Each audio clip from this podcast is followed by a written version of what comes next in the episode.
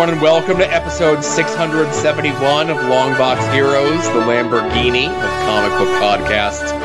Joe and Todd here. Todd, hello. How are you? I'm doing good, feeling energetic. Don't know why. I'm right. not going to try to wiggle and do stuff, but uh, I'm ready to talk about comics and stuff. Is it because you maybe before we started recording had a delicious, refreshing silver and red or black and red can of a diet or Coke Zero? No, I would never, unless I was forced to drink that. There's a Pepsi House all the way. Mm-hmm. Not a See? sponsor of the show. See how that works out for you back and anyone who supports Pepsi. I'm sure that'll be it. Mm. If anybody wants to know what happened in the doll chat, send No, no, no, no, no, no, no. Nothing. No, no anything is discussed there. Nothing. no, no, no video captures whatsoever. Ah, no, you left the group or you muted it or something. I don't know. Something, yeah. Or something. I don't know. Uh, but we uh it's a lot of off-air discussion, but it was just like minutia, minutia. You didn't miss Yeah, anything. Definitely, definitely. Trust. Subject change. Uh, let's get in the show this week. Uh, big creator shift uh, from Marvel to DC. Uh, but how permanent is it? And that's what we're going to pose some questions on. And uh, my sleuthing paid off, but really, what sort of payoff is it? Uh, conventions this weekend, uh, far and few between. We have what we read from this past week, which would be Knight Terrors number three and Enfield Gang Massacre, Massacre number one. What we're looking forward to coming out this week. We do have an installment of Todd's Art Attack, and it's a reminder for Todd's favorite time of year. Mm-hmm. It here, then I'm legally obligated to mention it later in the show. Until Uh, we both forget it. Well, I have a special tab open for it just in case. I hope Oh, I okay. don't accidentally I- close the tab. I don't drink tab either, just so Wow. you know. I, I think that was co- anyway. Um, and then of course we have the latest installment of Todd and Joe have issues, where we'll be discussing chapters three and four of the kindly ones encased in Sandman issue fifty nine and sixty. Yes. All right. So I mentioned last week doing my sniffing around on a fast food Twitter um, that there looked to be something going on with McDonald's and the Loki thing, right? Mm-hmm. So it turns out it just launched uh, this week, and it's a new meal. It's a new something that McDonald's is doing called the as featured in meal. Right. Okay. So essentially, what it is, it ties into um, a bunch of the different movie and TV products over the last like 30 or 40 years where McDonald's plays a primary role in the movie. Okay.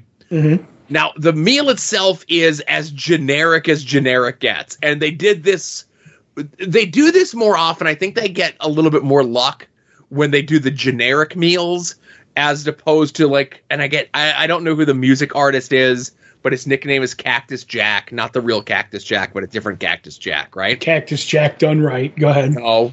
Where his like it's like, oh, I want the Cactus Jack meal. And you go there, and the Cactus Jack meal is a very specific thing. It's like this burger with these toppings, this drink, and this sauce, right? Mm-hmm.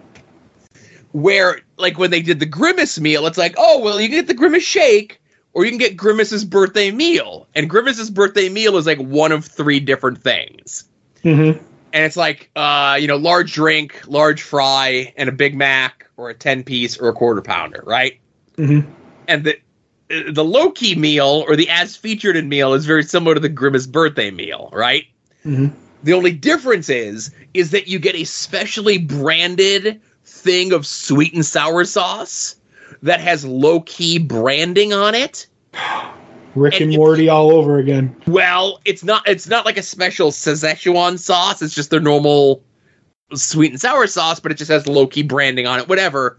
And when you scan it on Snapchat, oh. it gives you a weekly sneak preview of the upcoming Loki TV show because apparently there's a bit in the upcoming Loki TV show where where a lot of the different variants meet up is a specially designated McDonald's restaurant. I gotcha. Okay, that's all. That's all more than I needed to know. Well, I got Um, one more bit for you. Oh, go ahead. Like they did with several Burger Kings for Into the Spider or Across the Spider Verse, where they like themed them to be like, you know, the look of the movie. There's one McDonald's that they're flipping over in New York somewhere Mhm. on August 30th to look like the McDonald's that's in Loki season two. I'm shocked it's not in Dickson City or Wilkes-Barre. I'm shocked that they're only doing one. well, didn't they just do what, what? What was it when they did the Spider Verse? Well, that's what I just said. The Burger Kings. They did like just the outside facade look Right, like the Spider Verse. But they didn't do a bunch. They said they had a bunch of them though, didn't they? There was like less than ten. Right. And once again, shock not in either of our areas, but right. So But with the with this particular McDonald's, they're doing both the inside and outside facade to make it look like an '80s uh McDonald's. If they don't do the ashtrays, then it do- then I won't believe it. Now, see, I was gonna say if they don't do the old school beef tallow grease fries, Oh, or the the pies, they still have the pies at McDonald's, right? but they're not deep fried. They never, Todd. I don't think they deep fried the pies for like forty years. I don't know. I think they deep fried the pies in the '80s. I, well, again, that would have been 40 years ago. Again, you forget that we're old. But when I worked at McDonald's like 93, 94, 95, the the pies were baked, not fried. Right, but I remember them when they were deep fried. So that's all I want. I want them back. All right. I think you could still take if you work if you get a job at McDonald's, you could take a pie and throw it in the deep fryer, but I, you have to fish it out yourself. They don't have Ooh, like oh, oh, ow. they, Yeah, they, they don't have the special things for them, right? right. But all that being said, it's so interesting to see a Marvel property like this do such a direct tie-in with McDonald's. Not to say that you know Marvel, Disney, McDonald's, whatever, but to have it be like a a key plot point or location in an upcoming series be a McDonald's. When did tie-ins become a business, Joe? Um, well, there's an argument out there that the first Happy Meal tie-in was for the Star Trek motion picture. Ah, okay. Um, but again, the the records going back to the late '70s are spotty, At best, but spotty at best. Yeah. so now do we have to get this meal? nah. just because it's exactly that's where I'm going. If it's all just a meal, like let's just say it's a quarter pounder with with fries and whatever, and it has sweet and sour sauce, which is just their branded sweet and sour sauce. This isn't a special deal. I can go get this now, but Yeah. it wouldn't have the Loki. Uh, what do you call it when you click the when you? No, take it does. It, it when it, it it started Monday. Oh, okay, but you get what I'm saying though. It, Yeah. And it'll taste the same after Loki's over, and it'll taste the same before the thing started because it's just their sauce. It's not like the thing sauce, which was Right. special, Joe, and you don't know how special. Ugh. Just just leave the sweet and sour sauce out in the sun, and that's the thing sauce, right? That's right. That's the secret sauce. See, the the thing for the the the deal breaker for me was Snapchat. You know, I don't need. Oh, to. listen, I just joined Discord, begrudgingly kicking and screaming, and Yes. now I have to download a Snapchatter. No, thank you. Mhm. Well, again, hopefully um, you are near that New York McDonald's and go there and kind of relive the '80s and get Todd some ashtrays and steal me steal me some of the beef tallow uh, cooking. I don't want to, to to stay on this, but I used to love the metal. You know the little tin ashtrays that they did have. Yeah. on the bottom. Nothing made me feel stronger as a kid than to grab one of those and crumple it in my hands. That my, was like kid's version of the beer can on the head. my dad was a plumber, pipe fitter, what have you. You know, you the son of a plumber? I am the son of a. I'm the Okay. I'm the son of a plumber, and I'm the son of the. I'm the son of a son of a plumber. Oh my goodness! Because I'm I'm more entitled to the legacy than other people that claim it. But anyway, God. I didn't want to be an actor. Anyway, you brought it up, Todd. You brought it up. Um, so my dad would have like all sorts of like supplies and stuff, and there was a bunch of like um, not copper pipe, but there was like some sort of other pipe that was down there that he needed for a job. Uh oh. And us as dumb little kids went down there like, oh, this is like soft pipe, and we bent them all up. but it was one of those stories that like we were like we me and my brother who were the oldest were very young at the time we couldn't have been more than five right Mm-hmm. so when we went down there and did that and like you know we got in trouble or whatever but it was a memorable story in the family so when asa was little like a baby like less than two my dad went and got some of that pipe from a job and he's like let's see if ace is as strong as you guys were when you were little you know and ace thought it was like cute because he was a baby and he's bending metal pipes you know Yeah. And just for the record, the the the metal the t- the aluminum ashtrays go for five bucks a piece on eBay, but the old timey glass ashtrays they're asking like hundred and seventy five dollars on eBay for glass McDonald's ashtrays from back in the day. no thank you Okay. Um that'll just that'll just encourage my smoking habit Mm-hmm. But the actual big news that we have here is um, it was announced uh, on his Substack, whatever, that Jason Aaron, along with artist Doug Mahnke, is going to be doing a Batman story this November at DC, Batman Off World, right? Mhm. Um, and this is a whole big long thing that he puts up there. You know, it's a different sort of Batman story, you know, year one. So it's kind of like out of the no- normal continuity. But Jason Aaron in the discussion in the announcement says, seemed the right way to finally make my proper debut as a DC writer. Now, again, he's done stuff at DC. He did like one penguin story, and you could split hairs and say like Scalped Vertigo is technically a DC book, right? I would if he was going to split hairs, I would say the scalped isn't. Because Okay. It's not the DC proper universe. I get you. But but that Penguin book, that's a that's his first first foray into DC books. Right, and the fact that it's just one, you know, I guess you could say, okay, this is like doing a Batman book. Um, but it's leading a lot of people to believe that like he's done at Marvel and he's going to be full time DC now. I don't know if he's done full time because he could just they could have got the itch, you know, to do a Batman mini, and he that's what he's doing. Or maybe like his exclusive at Marvel is up Right. because I I don't think he currently has anything going on right now at Marvel. Like Avengers wrapped up like two three months ago, Right. and that was the last thing that he had. And I think he did like a one shot just to kind of wrap up like whatever couldn't wrap up with the new team coming on. You know? Right. And I'm of the mind we've had this talk at the comic shop with various people is Jason Aaron's pretty much done everything at Marvel. Yeah. Like the only books that I could see him not having done was Fantastic Four because Fantastic Four was on the back burner while he was doing all his stuff, and then that came back.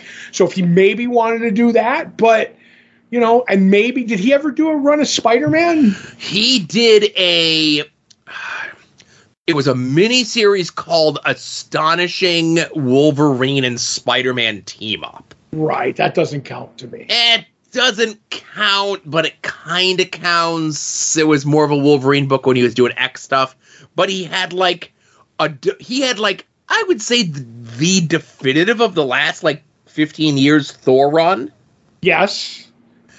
Um, you know, you could split hairs, but he had a very lengthy world-shaping run on the X books, Yes.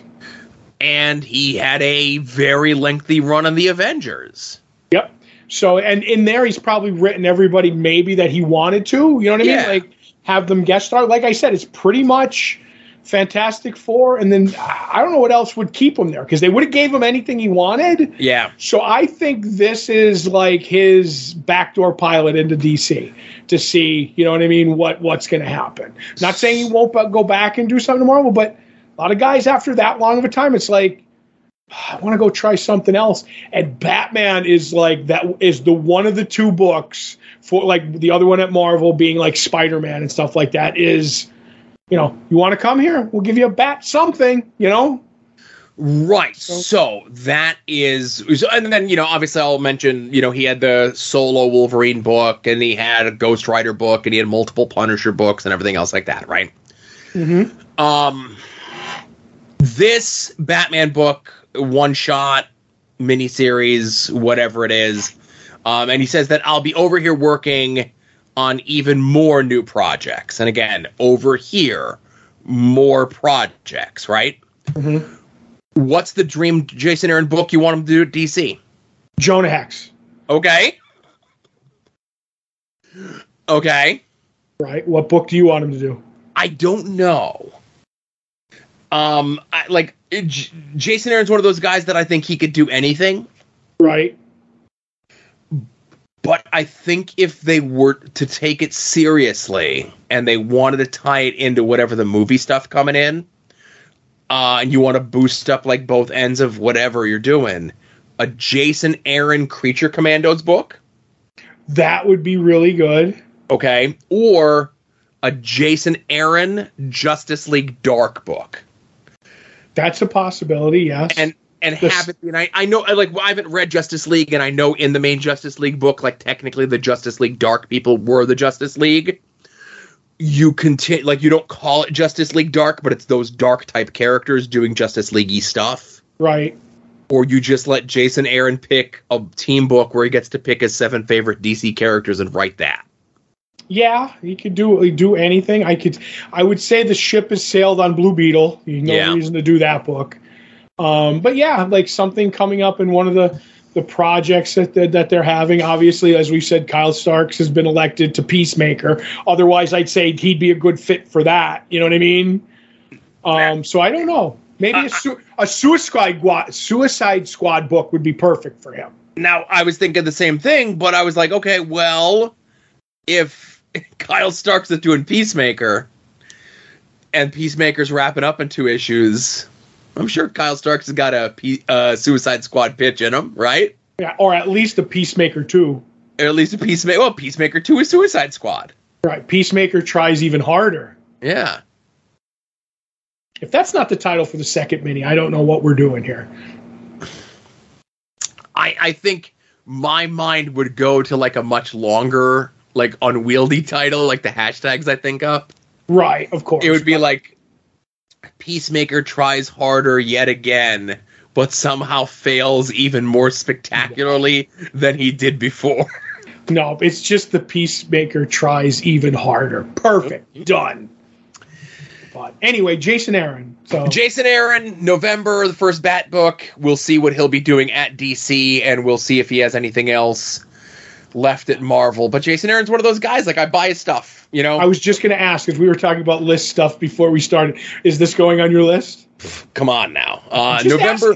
Yeah, know. November solicitations aren't officially out. You know, I think they're going to start rolling out within the next like day or two. half, yeah. Yeah. Um yeah, probably like another week because it's a five week month. It's a five like Wednesday month, Yeah. so it'll be next And if week. they tease that, then definitely they're ready with the previews to put them out. You know what I mean? yeah. Uh but yeah, Jason Aaron, sign me up, you know. Mhm. Don't need much more uh to get me in the door. Uh speaking of getting you in the door, this weekend, light week for conventions. Um obviously there's a lot more pop culture themed conventions that are going on, and I could certainly like list the highlights and stuff for those. Uh, but you know, as long as it's like comic book folks primarily, then I think we kind of lean toward that a little bit more. Right. Um, that's why like I think Steel City Comic or Steel City Con is falling off because there's like no comic book people there at all anymore. Right. Uh, but this weekend in Fitchburg, Massachusetts, is the Plastic City Comic Con. Uh, the comic book folks of note that are there are Larry Stroman and Paul Pelletier, who was actually in our neck of the woods this past weekend. Yep. I'm so mad we didn't go to that one, Joe. Well, I went to Knoebels instead. Listen Mhm. to that adventure on uh, After Dark this week. And Ron Rudat is going to be there. And Todd, I'm gonna. I know you're gonna ask me who Ron who Ron Du- Rudat Who is Ron Rudat? Ron Du- Rudat. Um, Ron Rudat is an illustrator primarily for toy lines. Oh. Um, he did a lot of the later era GI Joe or uh, Master of the Universe figures, but most notably, he did the designs for all of the Hasbro WWF figures. Oh, so you're going. No, but that's like a huge get because a lot of his stuff is a lot of his stuff was designed late 80s, early 90s when the toy line design died. So he did designs for like a Jeff Jarrett and a Bastion Booger and a Macho Man and a this and a that. And then the line failed, so those designs never got used. But with all the boutique niche toy lines that have come up, they all reached out to Ron Rudat and they're like, hey, you got those old drawings laying around for the figure that was supposed to come out 30 years ago and never did? And he's like, I absolutely do.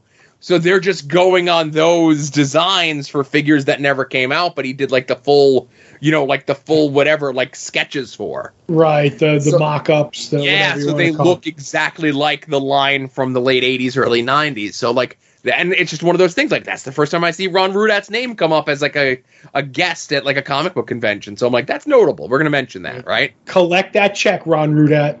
Yeah, milk all those uh, toy boys for all you can. God, and no, nobody likes being milked more than a toy boy. Uh-huh. So, uh, of course, the link to the convention uh, information will be in the show notes, along with information about the soon to be named network at soon to be named network.com, soon to be named network.tumblr.com. Anytime any of the shows go live, uh, of course, you can certainly find them on their own individual feeds through your podcatcher, through their websites, but the one stop shop for everything is soon to be named network.com. And that includes shows such as this that you're listening to right now Longbox Heroes, Longbox Heroes After Dark, At Odds with Wrestling, We Need Wrestling, Final Wrestling pa- Place, Puzzle Warriors 3, Profane Arguments, Wings on Wings, Hayabussy, and keep your eyes peeled for the preseason kickoff of No Chance in Helmet. Uh, we're, we're working on it, I guess. All right. I mean, Marcus is chomping at the bit to do this. so- I know. Oh boy. Um. Anyway, he don't listen to the show. Right. Um, but soon to be named network.com, soon to be named network.tumblr.com, and be sure to check out some of our other friends and stuff that they're up to in and around the world of the internet. Uh, go check out our friend Mark Sterling's blog at progressiveruin.com. Go check out our friend Kevin's blog at maskedlibrary.com. Go check out Rick Williams, the Chop Shop at freekaratechops.storenvy.com. Uh, Jason Sandberg and Chris Runt, two longtime listeners of us, both have self-published comic books. Chris Runt has Battle Monsters, you can go pick up at his website, fortressofcomicnews.com. Jason Sandberg off of a very successful Indiegogo campaign, where you could still order Jupiter number one through there. Uh, our good friend Dave of the band Cave People and artist Rose Sovia have their own self published comic that you can get at keepercomic.bigcartel.com. And if you do not have a comic book store in your area, or you do not have a good comic book store in your area, let our store be your store. Comics on the Green. I have the Facebook page linked up.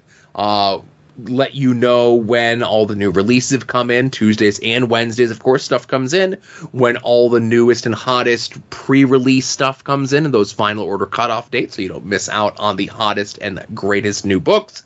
And of course, every time that Dave comes across a collection of Silver Age treasures, he does an extensive uh, picture collage of all of those. So be jealous. Yep. Uh, you can sign up for the mail order subscription service. You can get your books mailed to you weekly, bi weekly, or monthly. And if you do, there's a chance you can get a sketch on the package from our good friend Becky. And you can go check out her sketches, her process, and uh, all the uh, internet sleuthing that she's up to on her social medias as well. you beat me to it that she has her detective hat on. She's very busy, but she still finds the time to do those sketches. That's right. We were sharing a detective hat last week. Oh, uh, so let's get into what we uh, read from this past week, Todd. Where would you like to begin? Uh, I'm going to start with the book I was looking forward to most, which I also believe you read, which is called The Enfield Gang Massacre, number one, written by Chris Condon and uh, art by Jacob Phillips. Um, it starts out, you know, in 1906, and it's this fair, and they're telling the guys, like, you know, telling all the, you know, not the the rubes or the marks, but normal people come in, and I'll tell you the story of the uh, Enfield uh, massacre uh, gang, and it, it, just basically starts out with Enfield robbing. Uh, his name is Montgomery Enfield, uh, robbing this bank in 1875, and it's funny because he's talking with the bank guy whose name is, uh, I believe, Billy Barley and he's you know like you keep coming here this and that. And the, this is probably the favorite my favorite part of the, the book is him talking with the banker. And he's like oh they're going to get you. He's like i've been here three times and i'll be back again. And you know basically the banker's like screaming and he rides off. Um, and through the situ- through the, the, the issue we find out that the enfield gang aren't like terrible people. They're just trying to make a living but you know they're robbing doing it um, but they're thinking about giving it up. Um, and while all this is going on at a town meeting, you know, everybody's complaining because it's constant, like, you know, mayhem that there should be more law. And uh, a retired U.S. Marshal kind of kind of chimes up and they're like, well, you know, this is bad out here. Well, do you want to be the sheriff? And he's like, no, I'm out here to retire. And that's when they get the word that someone has murdered uh, Billy Bartley Barley, I'm sorry, Billy Barley. And so naturally it leads to who everybody would think it would be because he had the last run with them. And this sets off the hunt for, you know, the gang and stuff like that. And uh, I, I really enjoyed this. I like the art in it. The coloring was great for like the old west look which is different from the coloring they use from you know the 1906 like you know fair discussing it um of course i am a sucker for this kind of stuff. But uh, yeah, just just kind of scratch that itch for a, a western that I want. But it's more low key western. It's not like you know shootouts in the at high noon in the street. You know what I mean? If you're looking, if you're thinking that's what it is. Yeah. So the part that you know, I I like the framing device, and it's a six issue miniseries. So we're getting the bit up front where it's like, oh, here's this traveling thing, and you know, I'm going to tell you a real tale of the old west. So that's setting the stage for you're going to get a little bit more of the dirty, more of the seedy underbelly than you know what you would get from like a Billy the Kid or a John Wayne thing, even though it's like 1906 or whatever it is, right?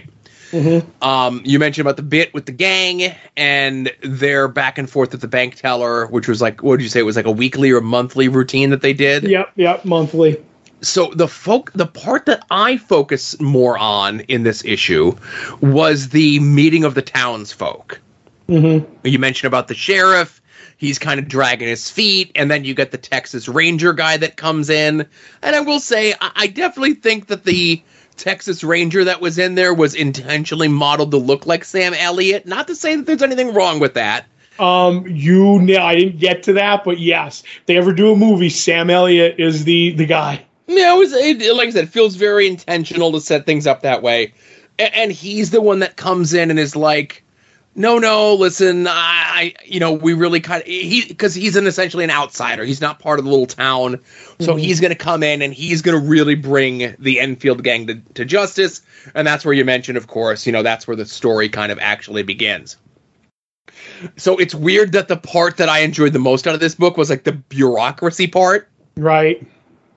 Of the townsfolk and the mayor and the sheriff and everyone else, not so much as passing the buck but more or less like, what are you going to do about this? And then everybody passing the buck. Right. And yes, and I do love the politician politicianing at like the highest magnitude. Just like saying double speak and everything. And I'm with you. That's really fun. And I know, you know, uh, I we, I didn't mention it and you didn't mention it either, but the uh, the paper quality is definitely different than other comics. So it has an old pulpy like feel. It's not as like glossy, even though like they don't a lot of people don't use the glossy paper. I would say this is the most like like 80s paper that you would remember, you know what I mean? And I just love to feel it in my hands reading an old west uh, uh, tale. Yeah, and again, I I did a digital version of this, you know, obviously for um, you know, sanctity's sake. You know, it wasn't on my list or whatever. It was a right. surprise uh, book, but uh, I, I enjoyed it. Like, definitely not my kind of westerny thing, but I, I did enjoy it. Good, I'm glad. Uh, so the book uh, I think we both read that I was more so looking forward to uh, was Knight Terrors number three, written by Joshua Williamson, uh, primary art done by Giuseppe Camuncoli. Mm-hmm. Um, we get, you know, again, we get some new folks added into our babyface side, as you will. Right. Uh, where Damien uh, joins up with our intrepid adventurers of Deadman and Wesley Dodds Sandman, who is just a zombie, of course. Um, we get that. The, so, um, uh, what's it, uh, the the villain? Uh, I just have Insomnia. Insomnia is still looking for the Nightmare Stone, and the reason everyone is asleep because he thinks that it has been hidden in someone, one of the heroes or some person's dreams, and that's why everyone has been put to sleep. Mhm. And we find out that maybe it's not. That maybe it's in the in between the sleep and the uh, the sleep and the awake, a place called the Hollow, right? And while Damien and Deadman and Wesley Dodds are adventuring there, that's when we get a little bit more of Insomnia's origin laid out to us. Right. Um, we get mentions of the House of Mystery and the House of Secrets and the House of Horrors as well. Right. Something new. Something new, and, and that's it, it, they're adding a lot of new stuff to really make me think that there's going to be a bigger Sandman presence in this because you know you had you know you had Doctor Destiny, you had the Dreamstone, you got Wesley Dodds, you got all this stuff, man, and now you're mentioning the different houses that I so ba- I so bad want Sandman to show up. Well, there is a Sandman in here. Eh, Again, I'm treading lightly here. I want Sandman to show up. I want the one from the Vertigo comics to show up. You know, Right. Well, it could happen. right?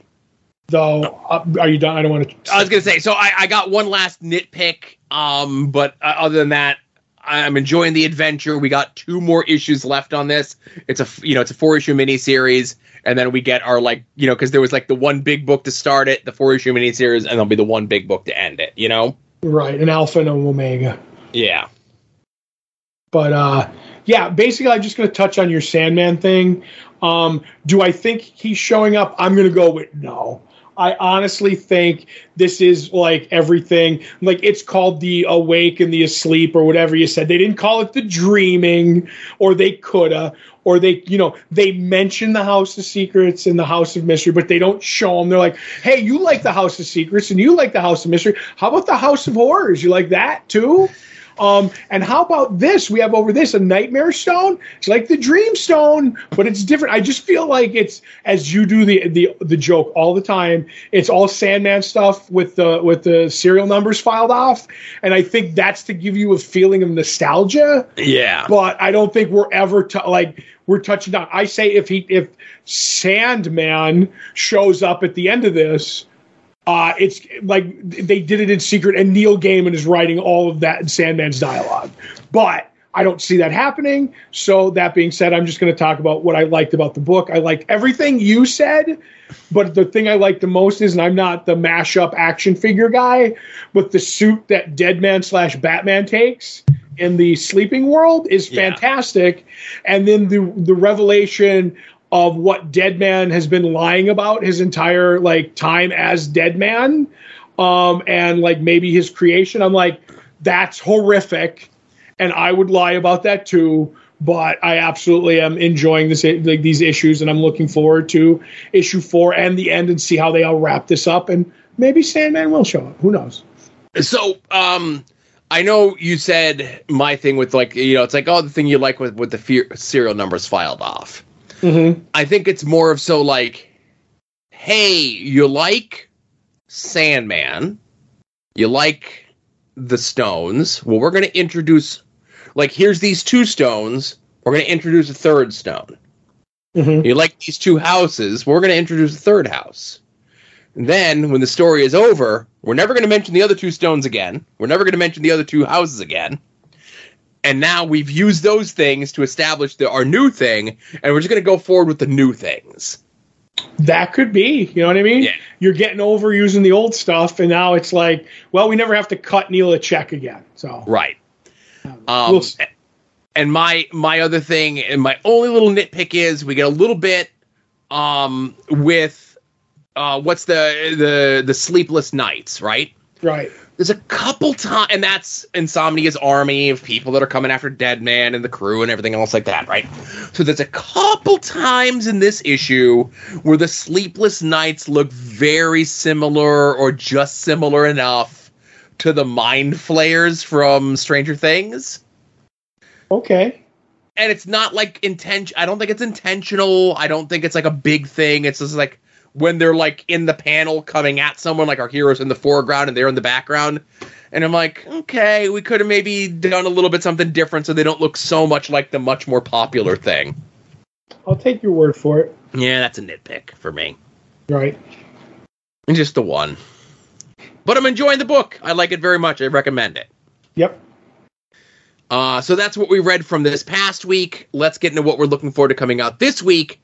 If you head over to longboxheroes.com every Tuesday around noon Eastern Time, we put up the poll post, which is a link to a link to all the books that are coming out this week. Whether you get your books in print, whether you get them digitally, whether you get them sent to your home, however it is you get your books, be forewarned, be forearmed, know what's coming out this week. Todd and I attempt to guess what the other is most looking forward to coming out this week. Todd is currently in the lead over me. I'm currently in the lead over Todd, excuse me, with four correct guesses. You said it. I'm in the lead. No, I'm in the lead with four correct guesses. Okay. Todd has a much more slender read of a list than I do. I'm going to guess the book that you're most looking forward to coming out this week is Knight Terrors Superman number two. It is not Knight Terrors Superman number two. All right. It is Batman Superman World's Finest. The 17th time Batman and Superman have met for the first time. Okay. I'm a sucker for those stories, Joe. And it's Mark Waid, so it should be pretty good. Well, they've all been Mark Waid, and I, I, I guess there was a big thing, uh, and again, we'll mention him again later. But uh, Mark Cole had pointed out to me, listener to the show, friend of the show, go check out his po- uh, podcast and stuff, Odessa Steps.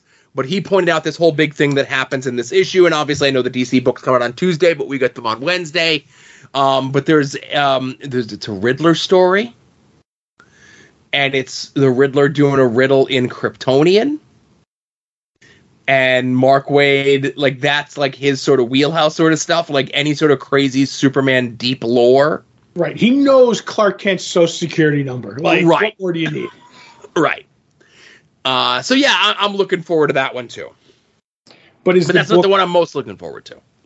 um, is the book you're looking forward to most? I know it's not Penguin Zero. Um, is it Knight Terrors Superman number two? It is not. Uh, Um, what is it? The book I'm most looking forward to coming out this week is Daredevil 14. Oh, It's the end of Chip Zdarsky's run on the book. oh, okay. Um, I've really been enjoying his run on this.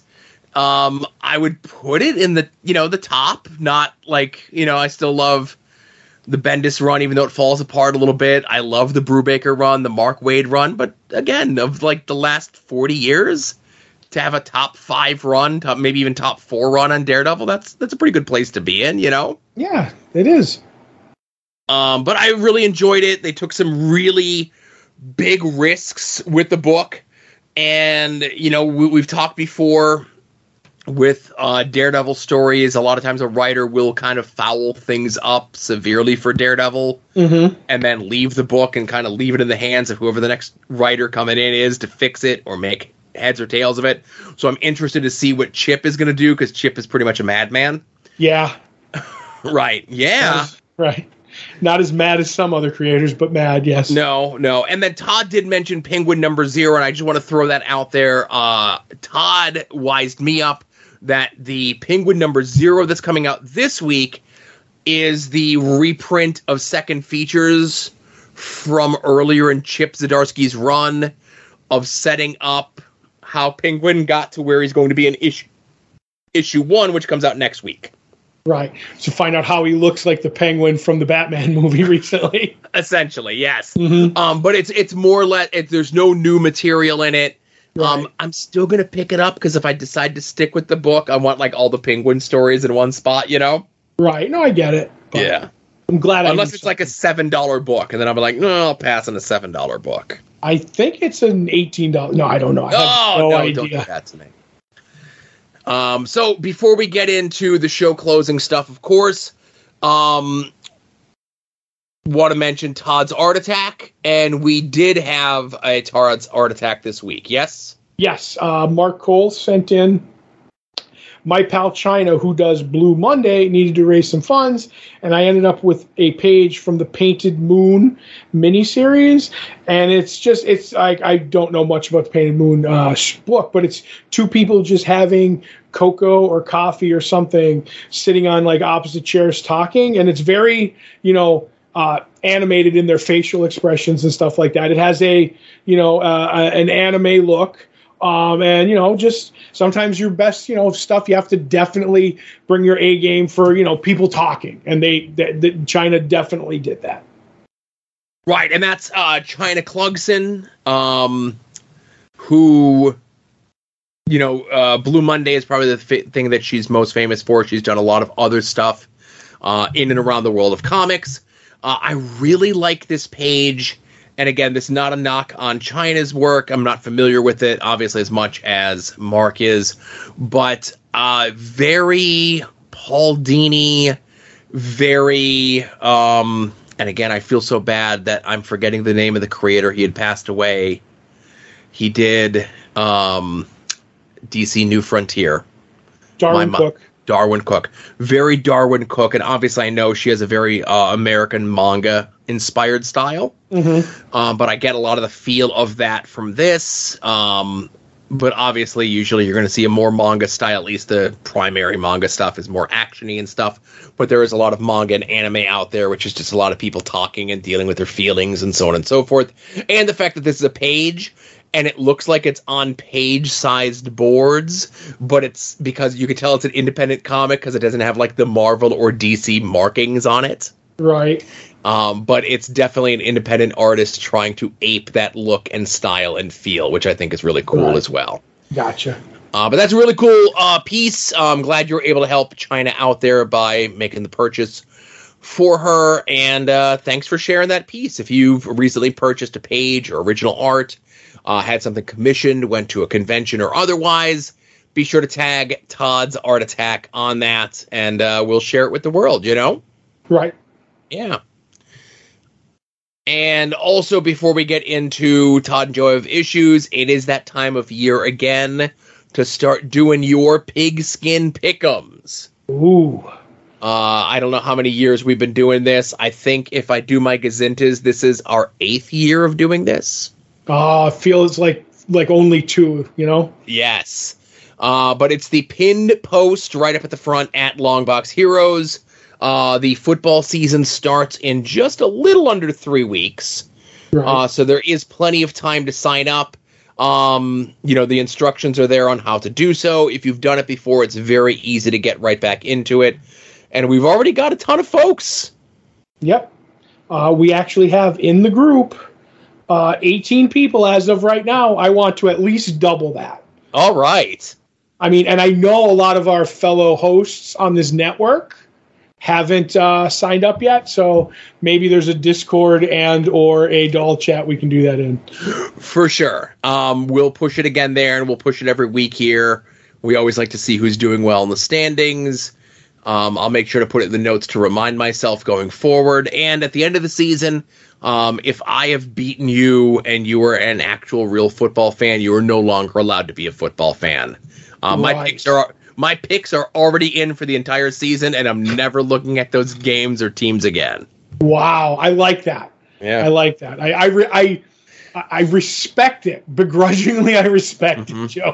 And listen, I will say, and I, because you know, in the past, past years, I would have it with my son when he was a baby and a toddler and everything else. And then when he got sick and tired of it, you know, I had to take over myself.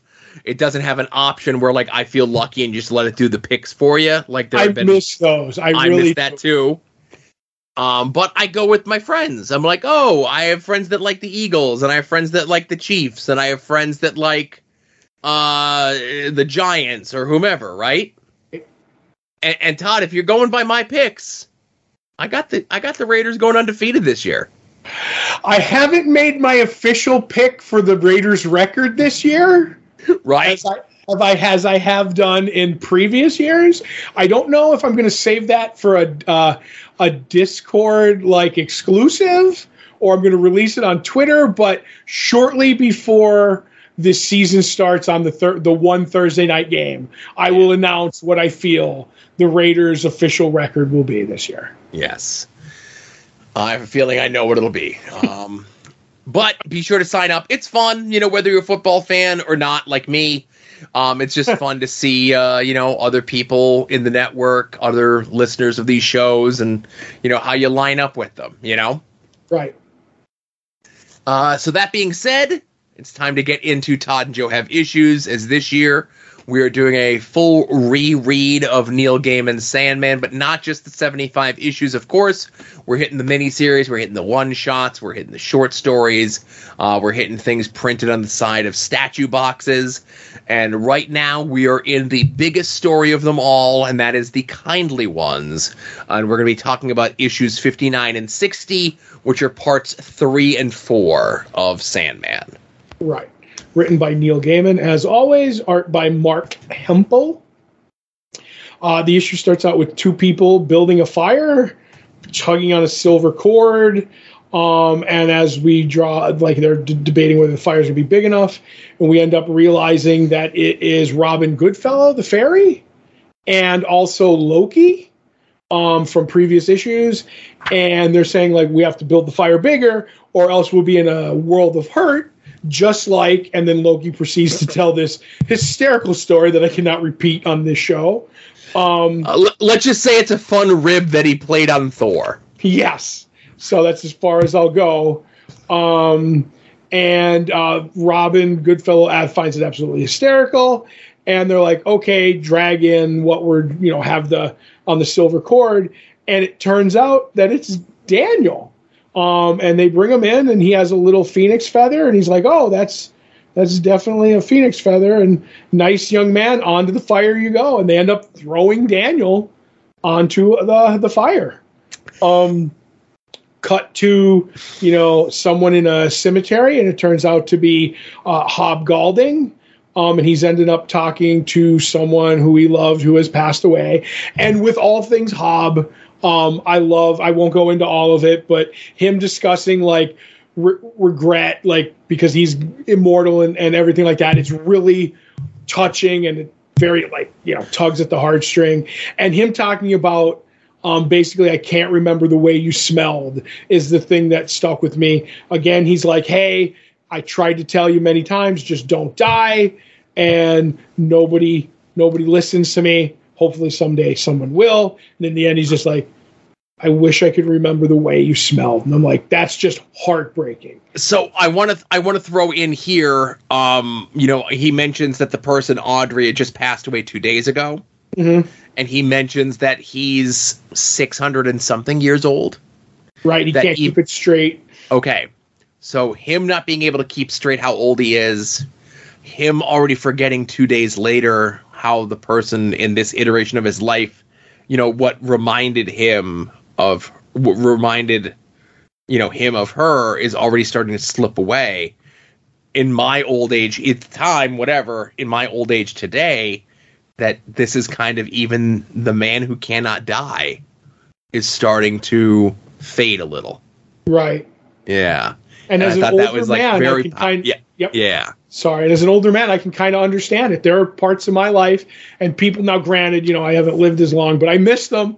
And I can't remember certain things about them, like how they sound. You know what I mean? Like, yeah, very like it resonates.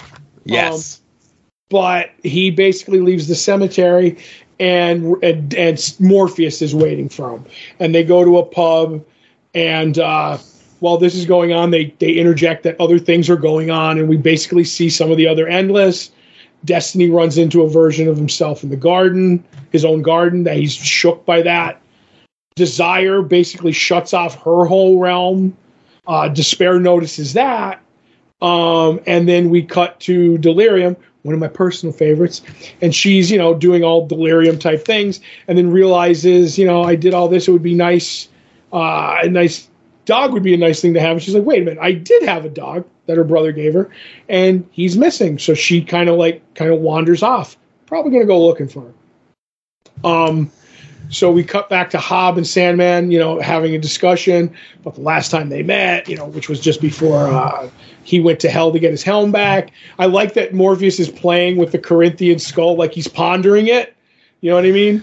And we found out that Hob's wife, or this this woman this time, was hit by a car, and he's mad about it. And he basically says, "Can you go back in time and Say? He's like, "No, I can't do any of these things." He's like, "Well, what can you do?" He's like, "I can make you dream of her every night." But I don't think you'd like that. And no, you wouldn't. he goes, Well, what do you want? He goes, Make the guy remember, you know, or at least know what she was, because then we don't, it was hit and run. And he's like, Revenge is not a good, you know what I mean, uh, you know, thing to deal in. And he goes, But I've done it and uh, I'm leaving. And he's like, But wait a minute, you just got here. Is there something wrong? He's like, No, there's nothing wrong. This is when Hob realized he's like, Listen, I've been around long enough, I can smell death. He's like, when you're around long enough, you could, it's just on people. And he goes, I could smell it on you. Take care of yourself. And there's a shot. Mark Hamill does a beautiful shot of Morpheus in the snow, standing there, just like staring him down. And he's like, "Thank you, Hob. I shall." And Joe, is that a hint of a smile on his face? That's as much as a smile you're going to get out of Morpheus, you know, but still a smile, you know. Yep. And you know, like he's changed because even when he talked to Hob, he's asking him how he's doing. You know what I mean? Which is very strange for Morpheus. Anyway, um, right. So I- I'll say this again: more of the story being told here. Hob Gadling lives to be 630 to 50 years old. Can't remember the smell of the person he loved who passed two days ago. But the one thing that he can never forget or ignore is the smell of death. Yep. Somebody who has seen a lot of it over his 600 plus years.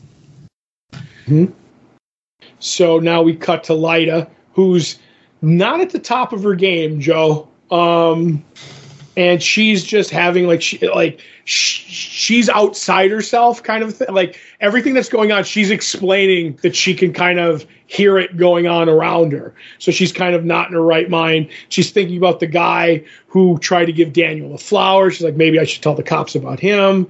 And then like Eric, the guy who wanted to give her a job, shows up and we were she was right about him that she's just putting the moves on her and he she ends up um hurting him you know in a in a drastic way because she's strong.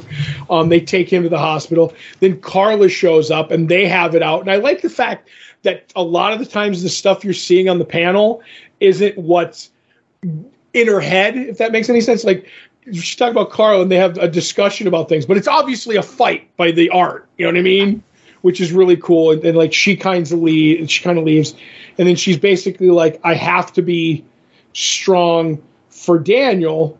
And there's a knock on the door, and it's the two cops uh, that were on the case, and they basically tell her that we found a body and it's all burned, um, and you know, like we think this is your son. She's like, you know, okay, thanks leave like leave now and this is like where you could see the art changing It's like her eyes are getting like sunken in in the, the the lines and everything and she's just basically snapping and she starts flashing back to when she was pregnant with Daniel and Sandman told her like watch that kid because I'm coming back for it then the moment where he like came to visit Daniel as a baby he's like you know and she's just like oh my god I must be strong for Daniel um, and then she starts hearing some voices in her head, like what she must do. And I'm like, I wonder who these people could be, Joe. And then in the end, she says, I know what I exactly I must do. And that maniac face kind of scares me, Joe. Now, did I miss you mentioning the d- two detectives show up? Yeah, and they say that the body is burned, and she's like, "Oh, uh, Well, no, she's like, I want to see the picture. right." I'm sorry. Yes. Okay, so she handles that poorly, right? And the scene earlier where Robin Goodfellow and Loki throw Daniel on the fire, okay? Right. And then we come to the end of this here where we have the actual photography of the body of the child being burned, right? Mhm. I think we're going to find out more about these detectives in the next issue. I think we are, Joe. Okay. So, yes, we get flashbacks to actual images, actual dialogue, kind of redrawn in the style for this book. Uh, even though there is that one page uh, or the one panel on that last page, you know, obviously the insane look on um, Lyta, but where you have Morpheus touching baby Daniel on the head. Okay. Mm-hmm. I feel as though that is Marc Hempel doing his best to draw a Kelly Jones esque Morpheus. Oh, without a doubt, man. Yes. Even though I don't think that was a Kelly Jones issue that that moment took place in, but I just so get that vibe. Wasn't that a, okay? So the the two issues with her pregnant, that's from Doll's House. So that's uh, Dridgenberg. But her coming, him coming to see the baby, that was him. Wasn't that him before he went to hell? He went to see Hob and then he went to see the baby. So that would definitely be a Kelly Jones drawing. So he's definitely aping him. Or am I misrepresenting what you said? I don't think Kelly Jones was on the book that far into the run, Okay. but I would have to double check. Uh, yeah, but I'm just saying it was before he went the Key to Hell story, the Seasons of Mists. That was all Kelly Jones. That's when he went to see the baby. Okay. I could be wrong, but I'm not going to dwell on it. Right, right. Um, so moving into issue 60. Right. Once again, same creative team. Um, uh, I can't think. Uh, who? What's the guy's? What's the angel's name? Uh, Remiel shows up at Lux, and the woman with the half face. I always forget her name. Meets him, and he's like, "Can I see your boss?" Which is Lucifer. And they have a long discussion. Um, and he's basically Lucifer's just like you know talking down to Remiel the whole time, and he's like, um, you know, oh, and you've come here and basically, you know, maybe take that terrible place. Have you ever thought about take, you know, maybe you'll take this the, the key back and blah blah blah. And he's like, that's what I think you're here for. And Remiel just like sucks it up and he's like, well, have you ever thought about? And he just laughs in his face, and then puts his boot to Remiel. He's like, I, it, when it happened, did you like whine like a baby? Which is all true. And he goes, and I bet Dumas took the key. He has a backbone out of the two of you. And I love the fact that he's 100% right. And that totally, uh, totally like ticks off Remiel and he spits in Lucifer's face. And he's like, just so you know, I may have abdicated my realm. I didn't give up any of my power. If I wanted to, I could blink you out of existence. I'm still like maybe the third most powerful being in the universe. Um, so good luck with that. Get out of here. And Remiel goes back to Dumas and he's like, uh, basically, um, he made me so angry. And if you want to deal with him, you go talk to him. Which is funny because Duma uh, has uh, Dumas has given a vow of uh, uh, what do you call it when you don't Silence. talk? Silence. He's um. So that's just a nice nod. Um, now we see Lyta, who's you know once again crazy. Okay. I'm not gonna go to, go ahead. Well, no, I was going to say, so we get that page spread of Lyta, and you see she's walking between two worlds, right? Mhm. Some would say that maybe if we're going to go to uh, Night's, uh, n- uh, what was it, uh, Dar- uh, Knight Terrors, Right. that she's walking between the, the, the, the waking world and the dreaming world, that she's in the hollow, right? Oh, she could be Joe. But that's not what she's doing. She's going crazy. Mm-hmm. And she's talking to people, and as we go, we realize like whatever she's seeing is kind of you know with what's going on in the real world but it's it's it's not like she talks to this one lady and each time she's like i'm going to see the furies and they're like don't call them that. They that's bad. They don't like that.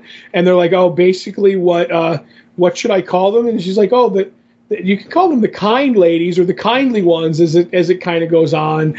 And it's just like she sees a cyclops and that's a stop sign and she sees a cat talking and it's a you know an actual cat. So it's Oh, I kind of just, it, I, I just want to throw in there. So, um, so the cat is very much, I guess, supposed to be Bast, who we've seen before.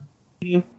Um, and then the and again, we don't really read the dialogue, but even though Lyta is slipping in and out of reality, um, everyone who is very helpful to her, right? Mhm. And she says, "Do you want to come with me, kitty cat?" And then the cat, you know, looks like Bast. Not sure if it is Bast. Um, you know, tells Lyta of what her plan is. Unfortunately, she cannot join Lyta on her quest, and it's like one of those like old timey fables or fairy tales or Yep. whatever it is. And it's such a good bit where she's like, "Oh, I'm going to go to the ogre who, you know, lives in that castle, and he's I'm going to wager the silver collar uh, around my neck, and I'm going to say that he can turn into, you know, I'm going to name three things that he can't turn into, and the third thing will be a mouse, and then I'm going to eat him." And Lyta, even though she's going crazy, says, "But don't they ever learn?" And Bat says they can't. They're part of the story, just as I am. Right. And I do like anytime someone says they're sorry to hear about her son, he keeps saying his name was Daniel, Yes. which is a, a very interesting nod. But I'm just going to say I don't believe that's Bast in any way, shape, or form. That's a old tale, and Bast never had an eye patch. okay. So I just think that's what she's seeing and remembering the old fable or whatever. Um, so now, of all people, pop up is Rose Walker, um, and she's having a you know a dream, a very uh, uh, personal dream, and there's a knock on the door, and it's Carla from upstairs, who's Lyta's friend, who was you know there talking with the cops the other day, and we find out that the person who was the babysitter was actually Rose Walker.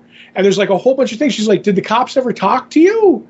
And she's like, No. He's like, Well, they, you know, they wanted a statement kind of a deal.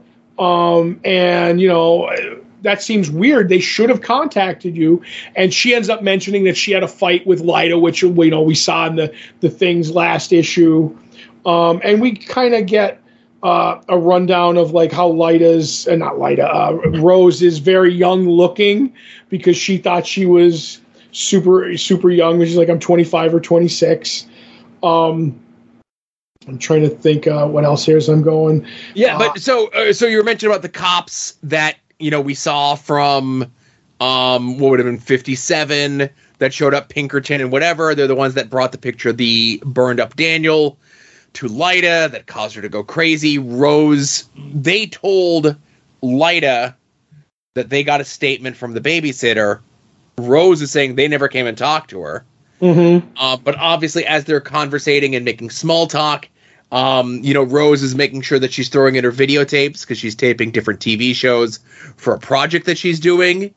Um, you know, copies of Roseanne and Bewitched and Addams Family and all sorts of things. And they they come upon a TV show, and it looks like Montel Williams, right? Mhm. And uh, the person that's on there is Vixen. I can't say her last name Right. and uh Rose just says, "I've seen Vixen's act. I'm not a friend. I'm not a fan." Right. More on that later, I'm sure. Yeah, I completely I've glanced over that, but yes, um, that's very important. Um, so now you know Lyta's still kind of uh, you know crazy, and she kind of ends up talking to these people Ooh. who are One last thing. Um and again, I feel so bad. I forget um the friend's name. Carla. She has a card that has the because Carl was like, "I have a card from the detectives." Yes. right, and I should call them because they never got your statement. Something weird's going on, and the card has no phone number on it. Doesn't have card any has nothing on it. It's blank. Right. Um, and she's like, well, uh, if Lyta shows up, call me. She's like, I just hope she hasn't done anything stupid. Ugh. So she ends up meeting these two old ladies who I first thought were Rose's friends. Yes, uh, the Spider Ladies. I think they are supposed to emulate or make us think that's who they are, as we are seeing a lot of Doll's House stuff in Mhm. these issues. Right. But which is weird because they're kind of the names of, if you know Greek mythology, you kind of know who they are by their names. You know what I mean? But I don't think it's it's very important. They're hinting at they want someone to be the third part of three people. So it's to me, it's all like we're talking about the three witches, but we're not talking about the three witches, which are the three witches, the the the, the, the, the kindly ones, the furies. You know what I mean? But uh, like she's eating apples and snakes are talking to her. There's a lot of stuff that I don't really understand, other than the fact that Lyta is kind of losing her mind. Um, so we cut back to Morpheus, and he's playing. He now he goes and gets the original Corinthian skull because I thought it was the original, but he had the new one, and we end up seeing him opening the trunk that has all the stuff in there that we remember from before the watch, the demons, the you know the the Ramadan, the city uh, from that, um, and he's just staring at the Corinthian skull. Um, cut to Mervyn Pumpkinhead, who should be played by Mark Hamill and only Mark Hamill. Um, just you know, talking bad about Morpheus, and of course Morpheus does his best Batman and sneaks up on him. But him discussing like the weather, like what's up with Morpheus now that the weather is sideways, and everybody's like Morpheus seems fine, but they're like it's only when he's in a bad mood that the weather goes hinky. So something is wrong. Um, and he's talking about uh, Morpheus, and he shows up, like I said, and somebody says like, "Oh, don't be too hard on him," and he's like, because he, kind of be, can be so offensive, and then he says, "It's always been the prerogative of children and half-wits to point out that the emperor has no clothes, but the half-wit remains the half-wit, and the emperor remains the emperor," which is a, a, a super great line.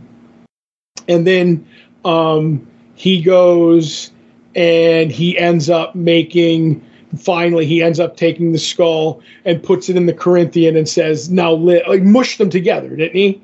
The two skulls, and he gets one. Right, because that's that's what I wanted to go back to was because we saw in the uh, two issues ago where he was crafting the new mm-hmm. Corinthian, right? Right. And he was, you know, uh, Morpheus is waxing poetic about how he's supposed to be humanity's dark mirror and everything else like that. And he's been walking around with that one skull and that's what I was going to ask you. Are we to believe, and I think that's what the panels are because we get no dialogue, that he takes the old skull from the previous Corinthian that went awry and merges it with the one that he had been working on previously. That's totally what I get from this. But like I said, the whole time I thought that was the old Corinthian skull that he had walking around with, but we find out it's the new one, and then what you said. And then he goes to the beach, and there's the stormy waters. He asks Raven, or he asks Matthew and um, uh, Lucian to accompany him, and he creates a new Corinthian, and that's how this issue ends. Right? Yep, and him doing the lowered glasses thing, which is an homage to like one of the times we saw him in the, you know, the first time we met him. So cool. Marc Hempel doing some heavy lifting, like doing like like aping the art in a good way. You know what I mean? Because yes. he's supposed to get that feeling from the past issues.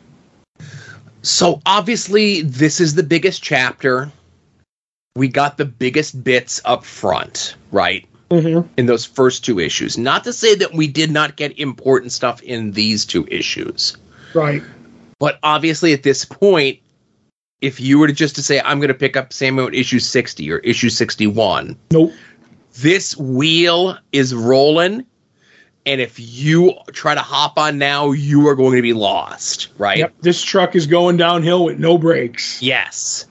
Um, you are going to be seeing a lot of people that you have not seen in this book in 30 issues, 40 issues, reference to in side stories, and it's the the chickens are coming home to roost. Everything is culminating in this storyline.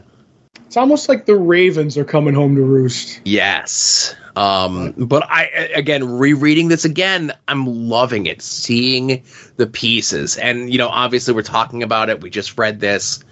Um, the detectives aren't who they seem. It seems as though whoever is moving these machinations into place, whoever is the the uh, whoever is the chess master, the dungeon master, whatever whatever analogy you want to use, is using a lot of players and a lot of pieces from the book, comic, Sandman's past and storyline because everything is all intertwined.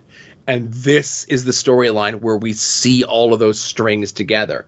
And even we had from that first issue when the kindly ones themselves are knitting the sweater, or they're talking about, or they're knitting whatever it is, and they're the talking about.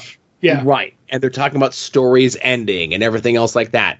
we don't get it in the beginning of issue 60, but we get it in the beginning of issue 59 when Robin Goodfellows and Loki are telling their story and they're going to put um, baby Daniel on, on the flame, right?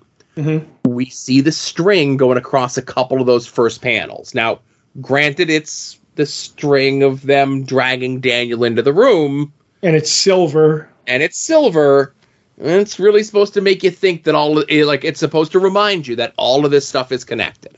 Yep. Yep.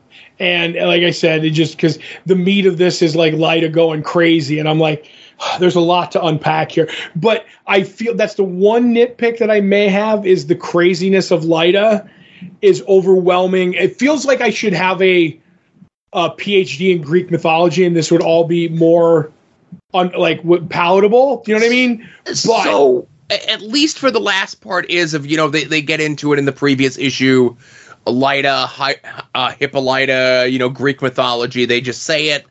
Um, and again, listen, we're talking about a 30 plus year old story. You're reading it or you're not reading it. They're Medusas, right? yeah, they're at least the Gorgons. Right. Because like their sister was the Medusa. Right. So that's really all you need to know. You, you Yep. want a little bit more. Obviously, you're going to get a little bit more flavor out of this. But I think just the fact that you know that that's all connecting into whatever history is inside Lyta as her descent into madness continues. And it's all because whoever's behind this all took her son. Yep. And she thinks it's Morpheus. His name is Daniel, Joe. His name is Daniel. and Morpheus did himself no favors by being so cryptic with the two times that he uh this is one of those things where um it's very much of a sitcom or you know a, a narrative film where in your second act your lead characters have a disagreement or a misunderstanding Mhm. that very easily could have been resolved if one person was just clear in their thoughts. Right. Um, But then- have- ahead, but sorry. then if they're not clear in their thoughts, then we don't have our third act, we don't have our narrative, we don't have our conflict, so it has to happen, but that's the part that kind of separates it from the real world and that you know, some of us hopefully when we could see a situation like this, obviously what's happening in this book is a little bit different than, you know, your normal day-to-day trials and tribulations Mhm. if you just be like, okay, wait a minute, I need a moment to pause. Let me attempt to clearly state what's going on in my mind, or I'm going to ask you for a little bit of clarity before I completely fly off the handle. I have a completely different attitude on that. Okay. But because of where we are in the story, I cannot say anything. Okay. I don't know if you get my gist. You know what I mean? Um. Okay. I feel like even if everything was completely clear to Lyta, we would have gotten here anyway. Because even in the last panel, like the last panel of the first issue, 59, someone's tweaking Lyta to go, like the voices she's sometimes they're fake voices from cats she sees on the streets. But there's a couple other voices that I 100% feel are someone steering the ship. And Yes. they, it wouldn't have mattered because of whatever happened to Daniel being burned. She was going to snap. Like he could have explained, I would never do your son harm, blah, blah, blah. I'm doing all this for this. If he had said, like, if that was the case, Or maybe you know what I mean? Like, you your lose son your is kid, it doesn't he matter. said- all bets are off. your son is destined for greater things, Right. But just and then it was- maybe tell her what those greater things are, right? doesn't matter. Does not Okay. matter. And then maybe while all this is going on with Lyta, if Morpheus wasn't so distracted, he could have and distracted of his own doing. Let me put that out there. I was just gonna say. He didn't have to be making a new Corinthian. He Mhm. didn't have to be letting uh, uh, the fairy girl out of her contract, right? Right. But if this Mor- if Morpheus was less distracted, and once Daniel was absconded with, he could have stepped in. True, true. But this maybe- said, oh, go ahead. Sorry. What no, go ahead. But maybe th- there's another plan that's going on. Oh, there. Uh, well, there's Okay. when kindly ones is over, we're gonna have a special episode. because we know when we get to that, and maybe we'll start recording an hour early so we have enough time. How about that? Right, because when when kindly ones is over, there are many ways that I want to like like discuss this. Yes. like whose fault it is. You know what I mean? I know whose fault it is. It's very I know clear whose whose fault fault it it is. Right. Yep. But anyway, All right. So, uh, hey, uh, so next week, what do we got? 61 and 62? yep, it, it's pretty easy. Like I think till the end of Sandman now. Yeah. So if I'm looking at this here, we don't hit any stumbling blocks right until we hit issue 75. And then everything else after that is one shots, miniseries, short stories, that sort of thing. Right, and then in the minis, yeah, yeah, definitely. Right, right. Um, last but not least, uh, Blue Beetle comes out this weekend. Are you going to see it? I'm gonna try. I'm gonna try and find somebody to go. I know DJ and Brett got their early uh, screening tickets, and Brett's mad, or not Brett. DJ's mad at Josh because he has his Blue Beetle popcorn thing. That's my Blue? Beetle popcorn thing. What do you mean your Blue Beetle popcorn thing? That's mine. I wanted it. Right, but he's like, because uh, he was like, "Oh, I'm going. I'm going to the early show, and I'm going to try to get the popcorn bucket." And we're like, "They're all sold out." And I don't remember if he knew or not. And we're like, "Well, don't worry about it." Because you know you could still buy them online just like Joe did, and that's why. Well, you said it's your popcorn bucket because Josh was like, "Oh, Todd, do you want my popcorn bucket, the Blue Beetle one that I have in hand right now?" And I'm like, oh, I thought there was a divine intervention that I wasn't getting one. And I said, well, is it clean? Like, did you get popcorn in it? And he goes, no, when you buy it, they give you popcorn in a separate bucket so you don't get it all messy and stuff. He said, two pieces fell in. I said, we'll take some money off it. take two dollars a buck for each piece of popcorn. And he's like, "Well, we'll discuss." He he said, "I'll give you it at cost." He goes, "Because I don't think you're gonna flip it." And that's when we're like, "Flip it! You could still buy them on the Cinemark website." I'm Yeah. like, "But this is in hand, and I'll take it." He goes, "Well, I'm not gonna let you take it sight unseen. I'll bring it as long as it, you know, you feel that it's good. You hand me the money, and I'll take it." I said, "All right, next week." So I'm going to buy it. And then that made me want to ask you, you bought one online, right? Right. So again, I told the story on uh, at odds. Obviously, not everyone listens to that. I, I in my mind, I have three different list, three very distinct listenerships to the three different podcasts that I do. So we got the word last week from our good friend Josh uh, that even though the movie does not come out until this weekend, the local Cinemark in our area was selling them in advance. So I'm like, I'm going up that way. I mentioned to Todd, I'm like, hey, I could swing by and see if they have them, and if they have them, I'll grab one for you, and I'll grab one for me, and we'll be good to go, right? Mhm.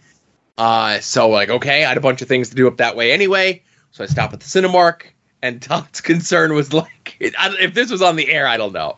No, it wasn't, but go ahead. And Todd's concern was like, well, you know, the way it's set up is you need to get a ticket to get past that part to get in where the concessions are.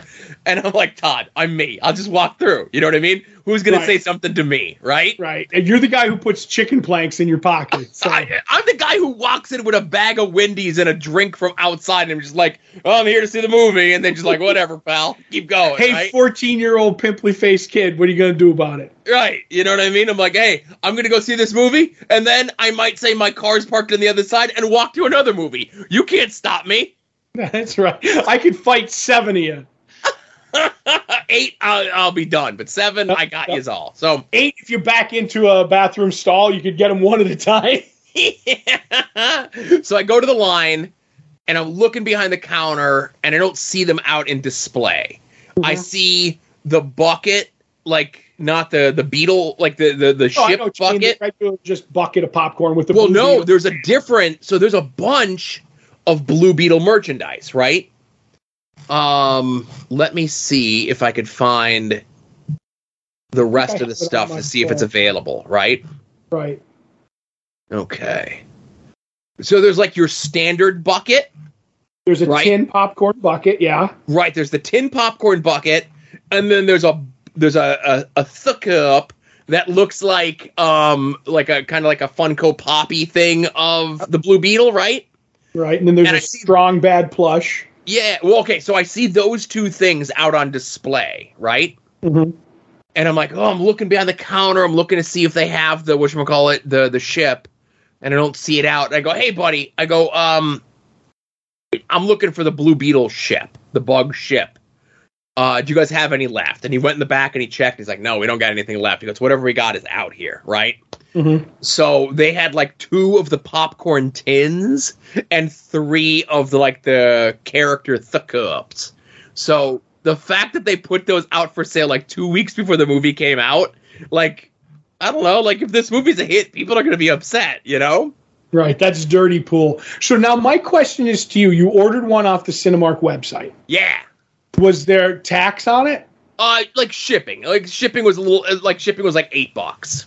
All right, was it? Because I was wondering if they had a free shipping at number. No, they didn't. Because then, if they were, then I was definitely going to tell you, like, hey, get me, like, you know, con- con- do go into the Discord group and see who wants some here. You know what I mean? We could get Yeah. the free shipping. But so that's why I'm glad that uh, uh, because this was the year of you know a fiduciary frugality. But this this when he had the 25 non-shipped right in front of me, Yeah. it's like, oh, all right. And he's like, and you're not going to flip it? And I'm like, I'm definitely not. Wink. You know what I mean? Oh boy. And then I guess, you know, obviously when you buy it there, they just give it to you. It'll be interesting to see how it comes shipped to me, like if it's going to be in its own special like collector's box. I Or if it's- asked him, there was no collectory box at Cinemark. Right, but I wonder if you ordered it online, there's like a separate like collectory box, but if it's just like in a brown box I like a think that's what bag. you're going to get. You're to get a brown box that Yeah. might say Cinemark on it. You know what I mean? Like, and they would send any of the products, like when they had Barbie or whatever. You know what I mean? Yeah, but uh, you know, I, I I'm hoping to get a chance to go see it at my Dirt Theater on on Monday because you know we got a very busy weekend this weekend. So Yeah. Would that be Monday after work? um, probably yes. If I don't see it after work or after work, if I don't find anybody to go this weekend and you go Monday, I might go with you Monday. You know what I mean? Like I don't care about going to your down to your dirt mall or whatever, but Yeah. dirt theater or whatever. But if I could find somebody beforehand, then I'm gonna go to that. You know what I mean? But I don't know. Let me look. Um, because I do want to see it. I know we were talking off and on about oh, do you want? And I'm like, it's Blue Beetle. There's a Blue Beetle bug in this. How how am I not seeing this? Even though I'm not, even though I'm not a I'm not a big uh, Jaime. Like he he is my third favorite Blue Beetle, but there's only three, so uh, so there's a six ten and a seven twenty. I would probably be going to the seven twenty. right. I know your schedule, but that would give me a chance to. Is your dirt theater down by the square? Yes. Okay, because what's that? What's that? Because there's a, a great restaurant there, um, right off the square near the Kirby that they have like a bunch of. So I always eat there. It's like two. If you're looking at the Kirby, it's like two or three buildings to the right. They have- yes, they have a great stromboli. I can go down there, eat, and then meet you. Yeah, I think so. I think these days they have weird hours. I'd figure it out. I mean, even if I don't go there, there's always something in Wilkes-Barre I want to go get. I go get IHOP before I come down. I don't know something. Well, and again, you know, obviously we got to do a lot of planning because a lot of places are op- like not open like you know normal hours these days. You know, Right. like I'm looking at Rodano's um thing now, and the show's over. Everybody, by the way, we're just kind of um like they're closed on Mondays, but then they're open like weird hours on Tuesday. Right. And then, like, they're only open to like nine or ten during the rest of the week. You know, Yeah, well, that don't help me because if we go, it would be a Monday. I mean, Right. it, it was just a thing that I was thinking. You know what I mean? yeah, yeah. So, and it probably all fall apart anyway. Yep. Well, again, I'll be going to the seven whatever show by myself. I'm going to try to rope my family into coming with me, but I don't know if they want to go see it. It'll be No, I got you. Oh, that's true. If your family goes, I, you, I don't, I don't want to be your creepy uncle. They're Come, going. come, come with. It'll be one more person for April to shame for eating gummy candies. Oh, do you know how much gummy candy I'll eat? Uh huh. If the if the monster cereal didn't push me over, the gummy candy will. Exactly. All right. So hopefully everyone gets a chance to go see Blue Beetle. Hopefully everybody's reading comic books, um, having fun, living life, staying out of trouble. Uh, this was episode 671 of Longbox Heroes. For Todd, this is Joe saying, see y'all next week. Remember, be a faucet, not a drain.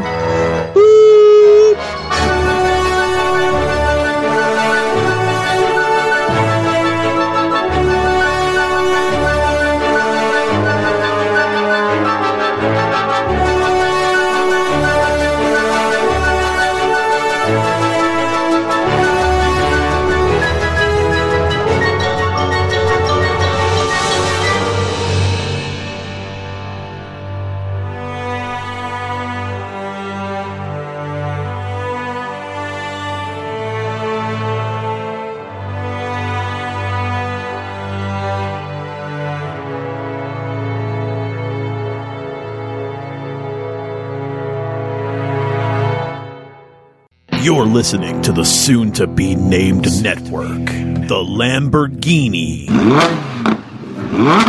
of podcast networks. The Rob is a long box hero. The Rob is a long box hero. He gives us five five stars.